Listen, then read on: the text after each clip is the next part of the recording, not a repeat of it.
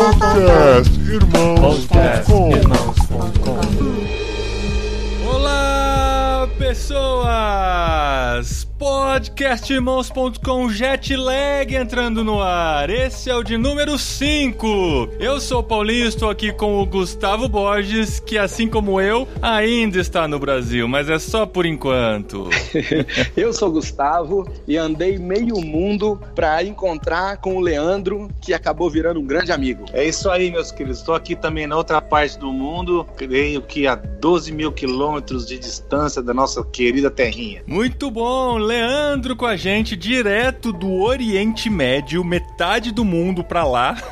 a gente aqui dando um jeito nesse jet lag e a gente vai entender um pouquinho a história dele, entender o que fez ele sair do Brasil pra ir pro Oriente Médio, como ele entendeu que Deus estava em tudo isso e a gente vai conhecer um pouquinho mais o Leandro aqui no jet lag, essa série de irmãos.com em que a gente conversa com profissionais cristãos ao redor do mundo que entenderam que não estão lá por acaso.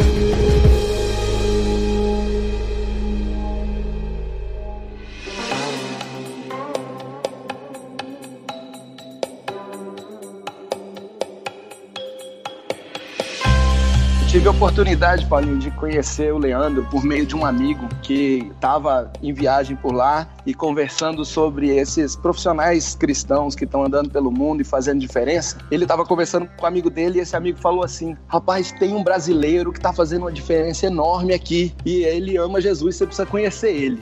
Aí esse meu amigo conheceu ele e ele falou: Você é do Brasil, você não conhece o Gustavo, você precisa conhecer o Gustavo. Rapaz, e a gente acabou se conhecendo por e-mail, depois por mensagem e eu tive a oportunidade de andar esses 12 mil quilômetros aí, de conhecer ele pessoalmente, passar uma tarde batendo papo, muito gostoso, muito bom, muito legal estar com você, Leandro. O prazer é meu, querido. E, na verdade, foi uma luta pra gente se encontrar aqui. Eu acho que a gente tava programando se encontrar, acho que há mais de um ano. Pois é, mais de um ano, mas conseguimos. E em breve É. você vai encontrar com o Paulinho. Não te contei isso ainda não, mas ele vai ter oportunidade também. Vamos deixar Ah, é? essa conversa para mais tarde. É. Nossa, coisa boa. Muito bom, Leandro. Bom, de onde você é no Brasil e o que fez você viajar aí pra outra metade do mundo? Então, eu, eu não sei, a gente brasileiro, a gente já é meio que peregrino, né? A minha mãe é de Ribeirão Preto, meu pai é mineiro, do Triângulo Mineiro, mas eu nasci no Rio de Janeiro, em Cascadura, porque meu pai fazia medicina lá na época, e aí acabei nascendo lá, mas eu mudei muito pequenininho pro interior de São Paulo. Aí foi um lance interessante, porque meu pai nunca me influenciou para ser médico, e quando eu falei para ele que eu queria ser médico, ele ficou um pouco desapontado, na verdade. É mesmo? É, porque o meu pai ele fez hematologia e lidar com linfoma e leucemia é muito pesado, sabe? Era muito difícil meu pai. E ele falou assim, falou assim: Meu, você não tá vendo a minha vida como é e tal, né? Eu Mas aí E qual que foi? eu escolhi uma outra especialidade que eu não sabia. Quando eu comecei a fazer medicina, eu não sabia que eu ia fazer especialidade. Eu fiz cirurgia plástica. Olha só! É. Aí. E dá para ser cirurgião plástico e servir ao Senhor, hein? Olha só. Nossa, maravilhosamente. E você consegue resolver um probleminha aí em 12 horas de passagem? Dá tempo? Não, Paulinho, não vai dar pra te consertar, não. Ele não é Jesus Cristo, não. Ele só reflete Jesus Cristo. Ele não é Jesus Cristo, não. É isso aí. É. Bom, mas você se tornou cirurgião plástico em São Paulo, aqui no Brasil, começou sua carreira, provavelmente até se tornar cirurgião plástico, você já estava É. clinicando, trabalhando aqui e tudo mais. O que, que aconteceu que você foi parar do outro lado do oceano? É, eu, eu terminei minha formação em cirurgia plástica em 2001 e aí eu morava em Alphaville, ali do lado de Barueri. Tinha clínica em São Paulo. Na verdade, quando eu vim pra cá, eu- tinha cinco clínicas. E aí eu, eu vendi todas elas. Aquelas coisas que só o senhor faz, porque eu era católico, né? E como bom católico, assim, eu era só, como é que a gente costumava falar? Não muito praticante, né? Nominal, nominal. Exatamente. E aí, graças a Deus, a minha conversão chegou junto com o meu convite de vir para onde eu tô. Que Mas legal. estava trabalhando no Brasil já há quantos anos, antes de ir? Isso aí foi em 2008, janeiro de 2008. Eu estava trabalhando em São Paulo ali por sete anos já. Nossa, que legal. E aí surgiu é. o convite para você viajar e trabalhar na sua profissão? Exatamente. Foi um, um sobrenatural, assim, eu, eu não era acostumado com o sobrenatural de Deus. Foi no mesmo mês que eu recebi o convite de vir para cá, foi a primeira vez que eu fui na igreja, né? Numa igreja protestante. Foi a primeira vez. Então, foram dois processos muito intensos que aconteceram juntos. Você recebeu um convite para ir conhecer ou para já ir trabalhar numa clínica? Como é que foi esse processo de conseguir o convite do emprego? Meu, foi uma coisa muito louca, porque eu estava operando muito no Brasil, em São Paulo principalmente. E o meu anestesista é um senhor muito querido. E ele perguntou para mim assim, falou, Leandro, você já pensou em sair do Brasil? Eu falei, não, não pensei em sair do Brasil, não. Eu sou caipira, rapaz. Eu gosto de tomar a lei da vaca lá no curral,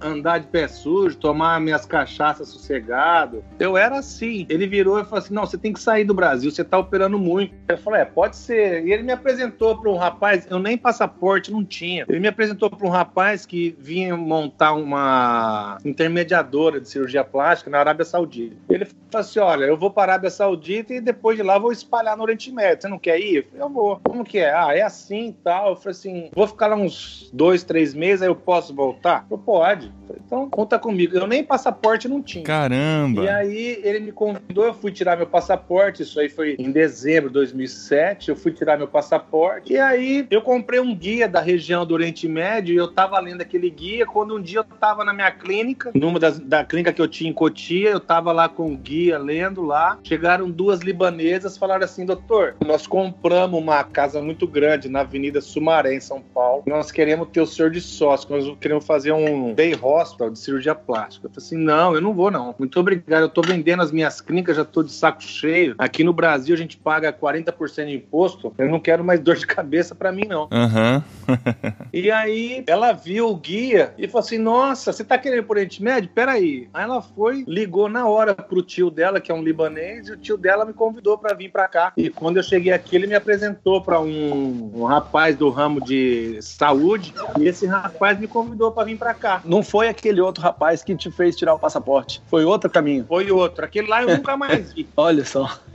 Você viu só para te motivar a tirar o passaporte e comprar o guia. Exatamente. E aí chegou a minha conversão, né? Porque isso aí foi em janeiro de 2008. No dia 20 de janeiro de 2008 foi a primeira vez que eu fui na igreja. E aí chegou a minha conversão, uma semana depois eu vim para cá. Eu cheguei aqui já transformado. Mas você chegou aí como uma viagem para conhecer, né? Ou você já chegou aí de mudança, de malicuia? Não, né? Não, era, não. Era a sua primeira experiência ainda. Exatamente. Eu pisei aqui no dia 27. Uma semana antes eu tinha ido na igreja. E aí eu cheguei aqui diferente. Eu nem sabia já que. Que você tava tão diferente.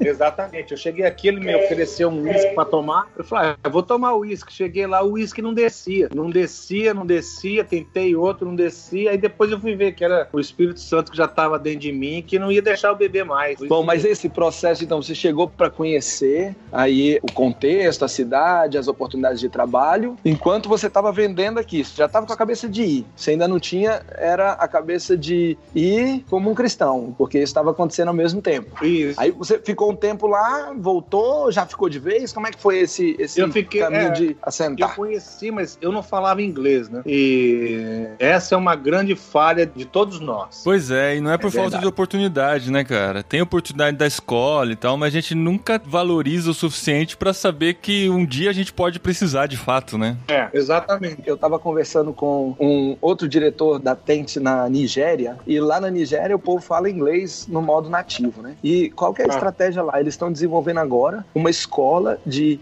ensino de professores de inglês para preparar os nigerianos para sair como professor de inglês, porque é muito fácil conseguir emprego, é muito fácil você conseguir se integrar na sociedade, ser relevante quando você está ensinando inglês ou usando o inglês. E aí eles viraram para mim e falaram: Gustavo, vamos fazer a mesma coisa no Brasil. Eu falei: não, só vocês mandar os professores para cá, porque aqui ninguém dá conta. A gente não consegue entender a importância até surgir uma oportunidade como essa, né? Porque você nunca se imaginou morando fora. Aí quando surgiu a oportunidade, por que, que eu não me preparei para isso, né? Aí de repente surge essa oportunidade de você não só ir para outro país para ganhar a vida, mas para levar o evangelho para um povo que ainda não conhece e você não tá preparado, né? É verdade o que você tá falando aí. Pois é, aí você chegou aí sem o inglês, mas com a possibilidade de desenvolver algo aí. E o que que, você fez? Primeiro, eu gostei do salário que ele me ofereceu. Aí eu perguntei pra ele assim, Francisco, eu vou trabalhar em quantos lugares? Ele falou, doutor, o senhor vai trabalhar na clínica e no hospital fazendo as suas cirurgias. Eu falei assim, meu, fechou. Eu que morava em São Paulo ali, né, costumava gastar uma média de três horas por dia no trânsito. Se você fizer as contas, três horas por dia no trânsito dá mais de um mês no fim do ano. Então eu, eu falei assim, meu, eu tô jogando fora, três horas por dia. Eu perguntei pra ele, falei assim, ó, você vai trabalhar em dois lugares. Aí eu gostei, só que eu falei, ó, eu não tenho inglês, né? Falou assim, não, então você volta pra aprender um pouco quando eu preparo a papelada aqui. Ah, boa. é, esse processo aí gastou um ano no total, sabe? E quando eu cheguei aqui, o que aconteceu? Teve uma crise financeira no mundo inteiro em 2008, fim de 2008. Ele virou pra mim e falou assim, ó, não vem agora não, porque eu não vou poder cumprir a minha promessa contigo. O mundo tá em crise, eu não vou poder cumprir o que eu te prometi. Aí eu falei pra ele, falei assim, meu querido, agora já é tarde demais. Você manda o visto. Já tinha vendido tudo. Já tinha vendido tudo, não podia ir na padaria mais que o seu Manuel tá perguntando pra mim já. E aí, quando o senhor vai e tal? Todo mundo já sabia, já não dava Todo mundo já sabia. E aí? Aí ele me mandou o visto, eu vim. Aí cheguei aqui, ele falou assim: olha, é aquilo que eu te falei, não vou poder te ajudar. Aí eu falei, tá, o que, que você sugere? Ele falou, duas coisas. Ou você distribui currículo, ou você volta. Eu falei, ah. Mas até então você tava sozinho, não era casado nem nada. Você foi sozinho, decidiu sozinho, né? Não, já cheguei com a minha esposa, querido. Ah, rapaz, eu não sabia desse detalhe.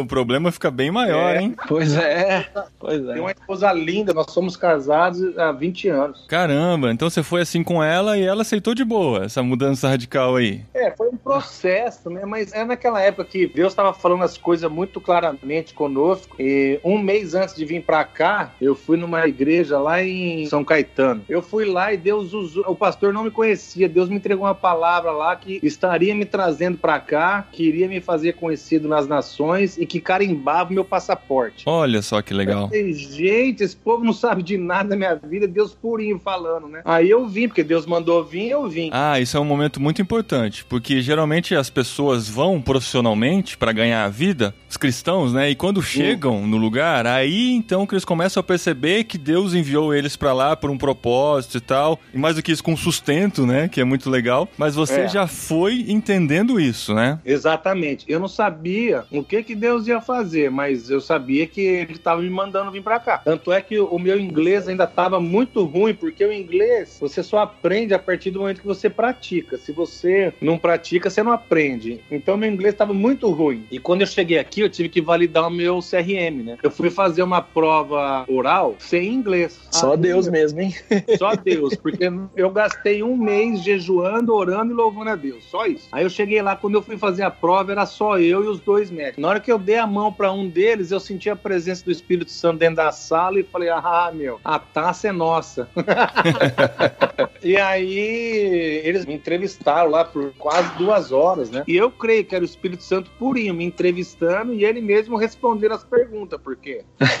Se fosse depender do seu inglês, não- eu tava sem inglês e não tive tempo para me preparar para a prova. Aí você imagina, né? Aham. Bom, Mas aí- mas se eu me lembro bem da Ah. nossa conversa, quando a gente se encontrou aí pessoalmente, nesse processo que você teve de se preparar nesse um ano, você não se preparou só em inglês, você também, junto com o pastor da sua igreja, você se preparou também como um recém-convertido, o pastor entendeu que você estava indo, como é que foi esse processo do pastor te apoiar nessa caminhada rumo ao campo missionário, um recém-convertido, como é que foi essa... Gustavo, eu vou te falar, essa pergunta sua é tremenda, viu? Porque eu virei pro pastor, eu falei, pastor, ó, eu daqui seis, oito meses, eu tô indo pro Oriente Médio, o que que eu faço? Eu era novo convertido. O que aconteceu comigo, a minha conversão, da noite pro dia, eu vi a luz, da noite pro dia. Tudo que eu fazia de errado, de repente, eu parei de fazer, da noite pro dia. Então, eu perdi muitos amigos, perdi muitos pacientes, perdi tudo que eu tinha, literalmente. Eu cheguei aqui com 100 dólares no bolso, emprestado por um irmão da igreja. Isso.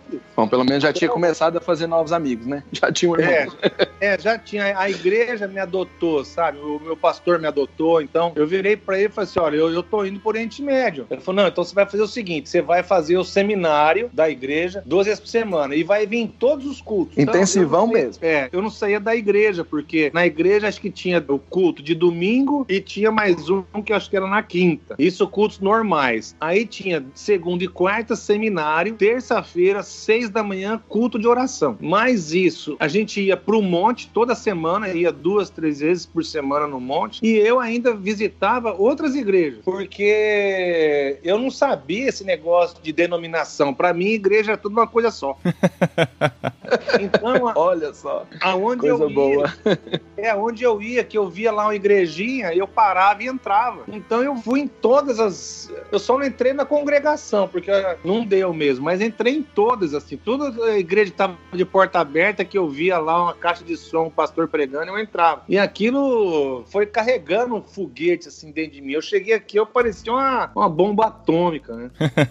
Muito bom. Bom demais, bom demais. É. Juntou duas coisas sensacionais, né? Novo convertido e um novo país, cheio de gente precisando é do evangelho. E aí, quando bom, eu cheguei aqui, eu passei na prova, né? Essa prova aí, e no mesmo mês que eu passei na prova, Deus abriu um apartamento pra gente morar, que foi outro milagre de Deus, porque o apartamento era muito caro, mas o dono do apartamento acho que gostou da gente, e nós moramos nesse apartamento lá por quatro anos. Deus fazendo um milagre. Eu nunca tive um contrato de aluguel com esse homem. Esse homem foi uma bênção na minha vida, mas desde o primeiro momento que nós mudamos para aquele apartamento, nós começamos a liderar um grupo de oração. Toda... Formado por brasileiros ou formado por pessoas de tudo que era canto? De tudo quanto era canto, porque aqui no Oriente Médio a gente está no centro do mundo, né? E Deus me tocou para a gente começar um ministério para homens, porque aqui no Oriente Médio tem muito indiano, egípcio, paquistanês, filipino. Eles vêm para cá e deixam as esposas no país de origem. Aí, tipo, para tentar conseguir fazer a vida, levantar dinheiro, Exatamente. fica só por um tempo ou vai de vez mesmo? Como é que é? Tem de tudo. Tem gente que vem para ficar um tempo e fica muito tempo. Tem gente que fica por menos tempo, né? Mas tem de tudo. E aí Deus tocou o nosso coração. A minha esposa cozinhava para toda segunda-feira à noite oferecer um banquete para ele. Mas onde você conhecia essas pessoas? Qual que era o seu círculo de relacionamentos? Quando nós chegamos aqui, Deus falou que uma mulher iria nos levar para a igreja. E aconteceu do jeito que ele falou. Na mesma semana nós achamos uma igreja. E aí nós começamos a fazer amizade com os irmãos da igreja, e aquilo foi alastrando e nós fomos conhecendo as pessoas e o pessoal me identificando também como médico e como né, um homem do evangelho. E as pessoas começaram a vir na minha casa. Veio um, um pastor indiano que me ajudou muito. Até hoje, assim, a gente caminha muito próximo. Ele era pastor e eu era uma ovelhinha nova. Eu achava que ele vinha, que Deus tinha mandado ele no grupo para ele ministrar no grupo, mas ele não ministrava. E um dia eu perguntei para ele, falei, mas irmão, você precisa ministrar, você é pastor. Eu falei assim, não, eu tô aqui, Deus me colocou aqui para caminhar com você, te conhecer, ficar perto de você. Eu falei, nossa, olha o zelo de Deus, né? E as pessoas foram vindo. Eu lembro um dia a gente tava nos 10 ou 12 e tinha oito nações diferentes. Caramba, que legal. É. Sensacional, é, hein? É. Esse grupo de oração de homens, ele virou uma associação na nossa cidade. É uma associação grande, hoje tem quase mil membros. Olha e... só, todos cristãos? Ou não? Todos só... cristãos. Todos cristãos. E Mas agora... muitos conheceram o evangelho por meio dessa associação ou foi aglomerando crente mesmo? É, as duas coisas aconteciam, né? E hoje, assim, a visão principal dessa associação é ajudar os irmãos cristãos a gerenciar os negócios, né? Porque a gente crê que o Senhor tem todas as coisas, nós somos mordomo, né? Administradores daquilo que o Senhor nos confia, mas o nosso povo não entende e não consegue viver isso. Então a gente trabalha nesse sentido, para o cristão entender o que Deus tem para eles. Né? Aí vocês fazem encontros frequentes, como é que funciona? Eu não entendo bem como que é uma associação nesse sentido. É, a gente faz encontros, a gente faz seminários voltados na área dos negócios, a gente faz um pouco o que a gente chama de networking, né, de conexões. Então a gente faz reuniões que as pessoas apresentam os seus negócios e seminários também tudo embasado na palavra de Deus, implantando os princípios da palavra de Deus no mundo dos negócios. Muito é. legal, muito legal. É, é muito legal. Então assim, a gente tem alcançado, né, muitas pessoas que não conhecem o evangelho através de obras sociais com essa associação e também o reino tem expandido porque os nossos irmãos estão aprendendo a investir no reino, a ter visão de reino, né? Porque você tem que ter visão de reino, não visão de igreja, mas de reino, né? Deus me deu uma clínica muito bonita, mas a clínica é dele. Para contratar as pessoas, eu tenho que perguntar para ele, para ver o que, que nós vamos fazer com o lucro, o que, que nós vamos fazer, tem que perguntar para ele. Eu não posso tomar decisão sozinho, porque a clínica não é minha. Eu sou só um administrador. Muito bom.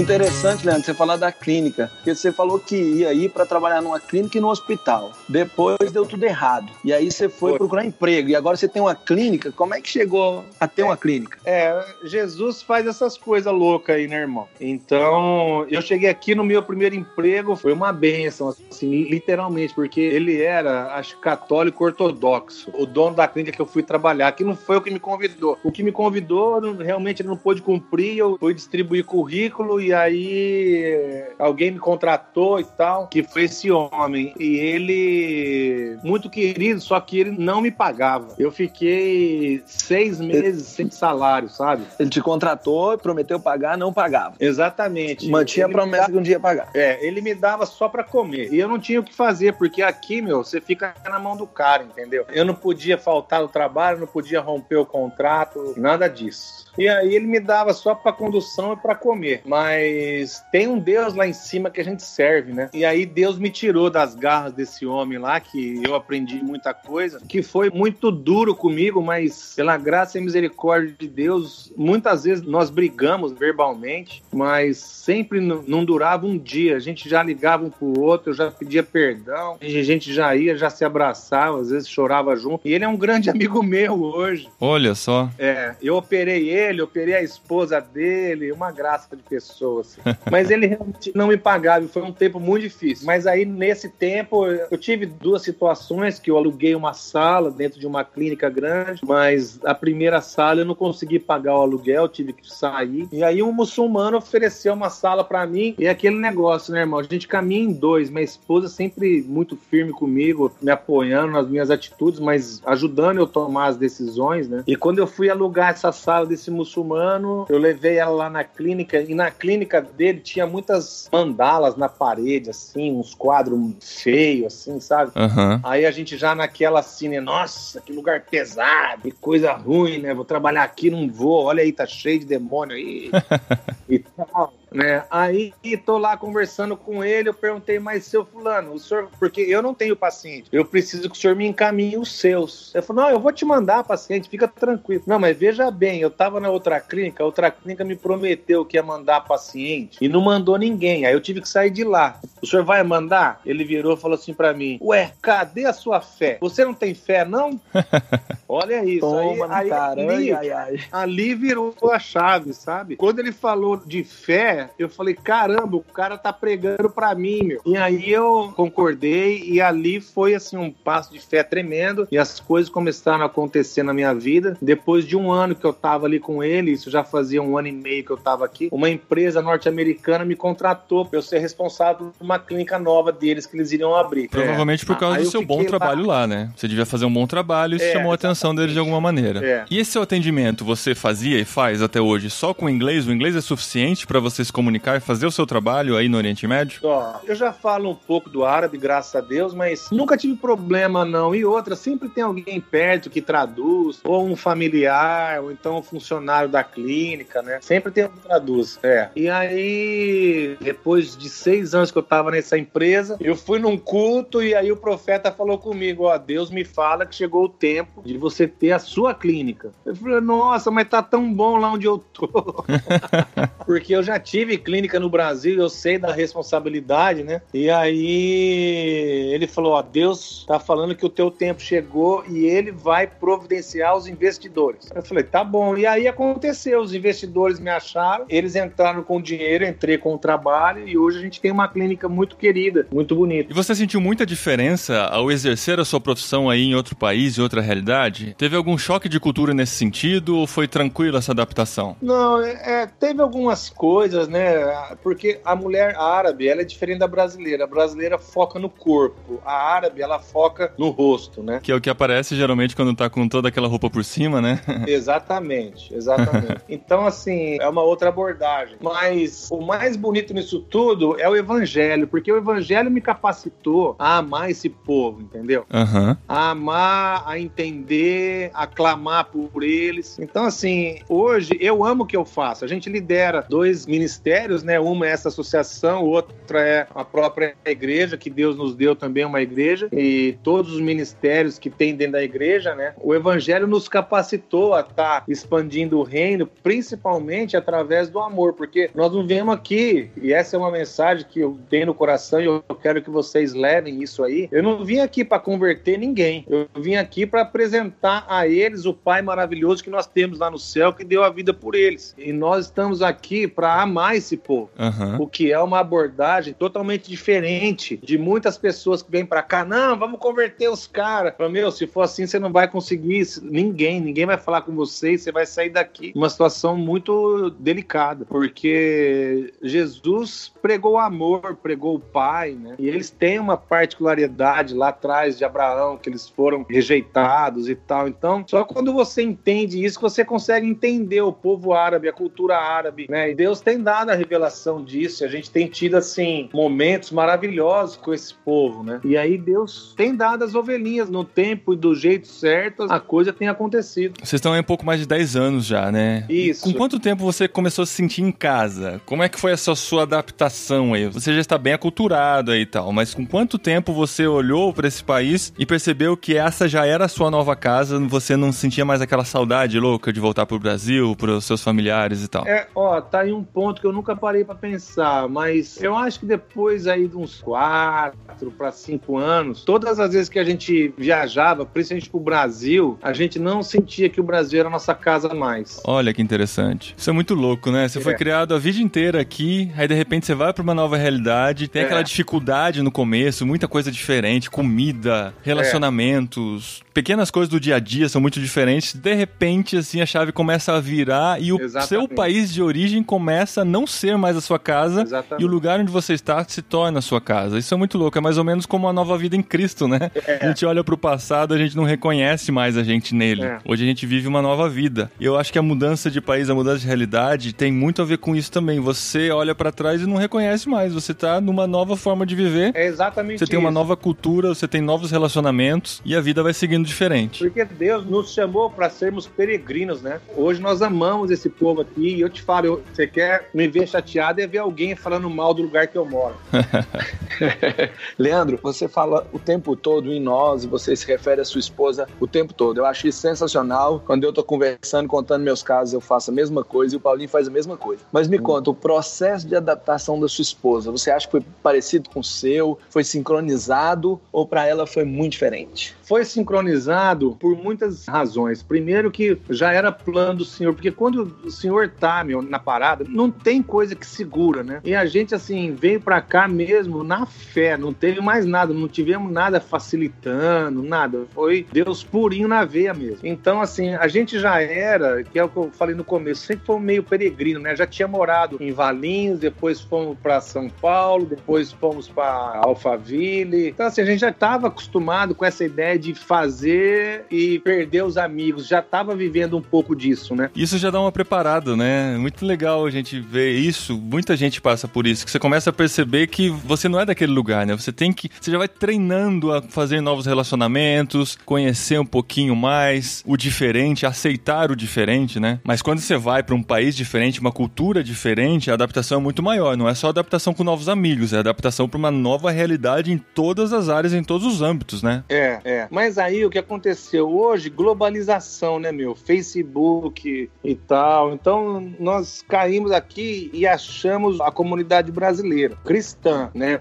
Cristã, porque a gente era cristão, então a gente achou a comunidade cristã. E isso nos ajudou muito. Tanto é que um dos médicos que foi me entrevistar, ele falou: sabe qual que é o teu maior problema no inglês? Eu falei, não. É a tua esposa que você só fala com ela em português e os seus amigos que só falam em português. Tem que sair e falar. Você ficou no grupo, né? É. Então, assim, a adaptação dela foi um pouco mais fácil porque a comunidade brasileira nos abraçou e foi nos ensinando, e a gente foi gostando, foi acostumando e fomos entendendo que aqui era a terra da nossa herança. Né? Mas hoje vocês conseguem se relacionar com não brasileiros também, né? Vocês não ficam fechados num grupo só de brasileiros. Não, aqui a gente tem amigos do mundo todo. Tem australiano, irlandês, paquistanês, afegão, canadense, americano, brasileiro, árabe, tem de tudo. E como é que é falar desse amor de Cristo especificamente? Você falou que você demonstra esse amor, vive esse amor, isso é, faz parte de nós como cristãos, mas como que é esse acesso para você falar de Cristo para os árabes ou para as pessoas que não conhecem a Cristo? Você tem esse acesso? Como que eles compreendem isso na vida deles, na realidade deles? Tem uma informação que está faltando que eu vou adicionar. Por exemplo, Deus me trouxe para cá como médico, ele não me trouxe para cá como pastor. Hoje eu sou pastor, eu fui ungido pastor em 2014, cinco anos atrás, entendeu? Eu cheguei aqui em 2009, cinco anos depois eu fui ungido pastor. Deus me trouxe para cá como médico, né? Ele não me trouxe como pastor. Eu entendo que eu não precisei da igreja para pregar o reino, porque nós somos a igreja. Onde a gente vai, você tá levando a igreja. Eu sempre tive essa concepção, assim, sabe? O meu pastor, ele me deu, assim, dicas maravilhosas e sempre me ministrando à distância e tal, né? E hoje, assim, quando eu tenho oportunidade, eu ministro o amor de Deus na vida das pessoas, né? Com atenção, com carinho, sempre com uma palavra amiga, uma palavra de cumplicidade, até que a pessoa chega e fala, pô, eu quero mais. Se a pessoa decidir que ela quer mais, eu levo ela na fonte, entendeu? É maravilhoso. Muito porque... bom, é.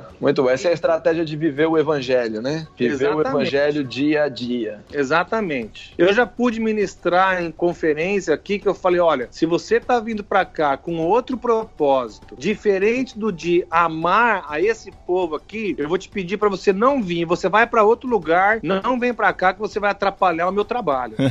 Muito bom isso aí. Você tem que vir para cá para amar esse povo e você vai ver do quanto o amor de Deus vai ser derramado na sua vida por causa desse povo aqui, porque Deus ama demais esse povo aqui. E você falou para não ir para aí, né? Se não for para amar as pessoas. Na verdade, se você entende o amor de Cristo, você não pode ir para nenhum lugar se não for para amar aquelas pessoas, né? É Fica verdade. no seu lugar e vive a sua vida aí, porque se for para ir para outra realidade só para tirar proveito daquela realidade, não acrescentar, não é. levar algo diferente, algo que o diferencie dos demais, é melhor nem ir mesmo. É. Então é muito bom ver você, Leandro, e sua esposa fazendo isso, entendendo que vocês não estão aí por acaso, que Deus colocou vocês aí para fazer diferença no meio desse povo. Isso é muito legal. Obrigado, querido, mas é toda honra e glória para ele, porque a gente é só vaso, né, irmão? A gente é só vaso. Muito e... legal, Leandro. Foi muito bom ouvir a história e foi muito legal quando eu tive a oportunidade de ir e ver sua clínica cheia de funcionários de diversos países, os seus pacientes é. chegando e saindo, gente de diversos países. Eu acredito que a sua profissão te deu é. acesso a muitas pessoas de muitos países diferentes e te deu um acesso assim sensacional dentro do contexto árabe. Você como médico cirurgião, você tem acesso a conversar tanto com homens como com mulheres mulheres, né? Você não fica restrito a conversar só com homens porque você é homem ou só com mulheres dentro de contextos sociais. Como você é médico, você tem acesso a conversar com as pessoas e elas abrem o coração talvez mais facilmente por confiar em você por conta da sua profissão. E aí o trabalho que você faz de amar é nítido, é fácil é. de ver o sorriso dos teus funcionários. Tem funcionário na clínica de véu, tem funcionário que tem cara de filipino, cara de é. indiano, é gente de todo é. jeito jeito, mas todos com o mesmo sorriso, todos com a mesma é. animação de trabalhar, de servir, de demonstrar esse amor. É, nós temos lá na clínica, eu acho que seis ou sete nacionalidades diferentes. Logo assim, no começo, porque a gente faz muitas reuniões, né, com o corpo de funcionários, e o que eu mais prego são três coisas. O amor, porque isso, gente, é linguagem universal. Todo mundo entende e recebe, que é o amor, o arrependimento e o perdão. Então, eu ensino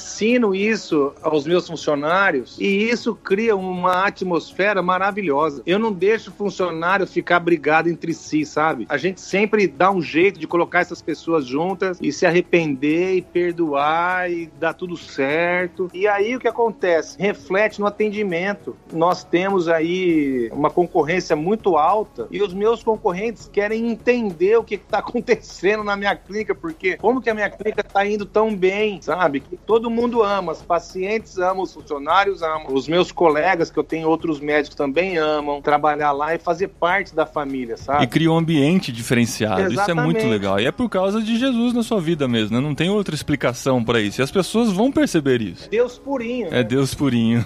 é, fosse depender da gente, rapaz, não tinha jeito, né? Deus purinho. Muito bom. Deus purinho. muito bom, Leandro. Valeu mesmo por separar esse tempo pra gente aí. A gente tá aqui no jet lag de quantas horas hoje, Gustavo? Sete horas hoje. É, a diferença aqui agora são 20 para as 10 da noite. Aqui 20 para as 3 da tarde. É, 7 horas de diferença. A gente gravando aqui um pouco depois do almoço, ele gravando lá um pouco depois da janta. A gente se encontra aqui no meio do caminho e consegue dar os pulos para ter mais um programa do Jetlag aqui para você conhecer um pouquinho mais de alguém que entendeu porque está do outro lado do mundo, está vivendo uma vida que demonstra Cristo e nisso as pessoas veem essa diferença, ele Amém. desempenha a sua profissão e está gerando um impacto num lugar diferente de onde ele estava aqui no Brasil. Ele consegue acessar uma outra cultura lá em outros países, isso é legal demais. Amém. Que Deus abençoe vocês, que ele continue usando vocês aí para honra e glória do nome dele. E todo mundo que for ouvir aí o podcast, né? Que seja tudo para honra e glória do nome dele, porque ele é o único digno. Amém. Muito bom, gente. Então, pessoal, daqui um mês a gente tá de volta com mais um jet lag de algum outro lugar do mundo que a gente nem sabe ainda, mas daqui um mês a gente já vai saber. e a gente vai se preparando para esse jet lag, dando um jeito de gravar e trazer esse conteúdo muito especial para vocês. Valeu mesmo, pessoal. Valeu, que um beijo no coração, Deus abençoe vocês. Obrigado, um abraço. Cháu.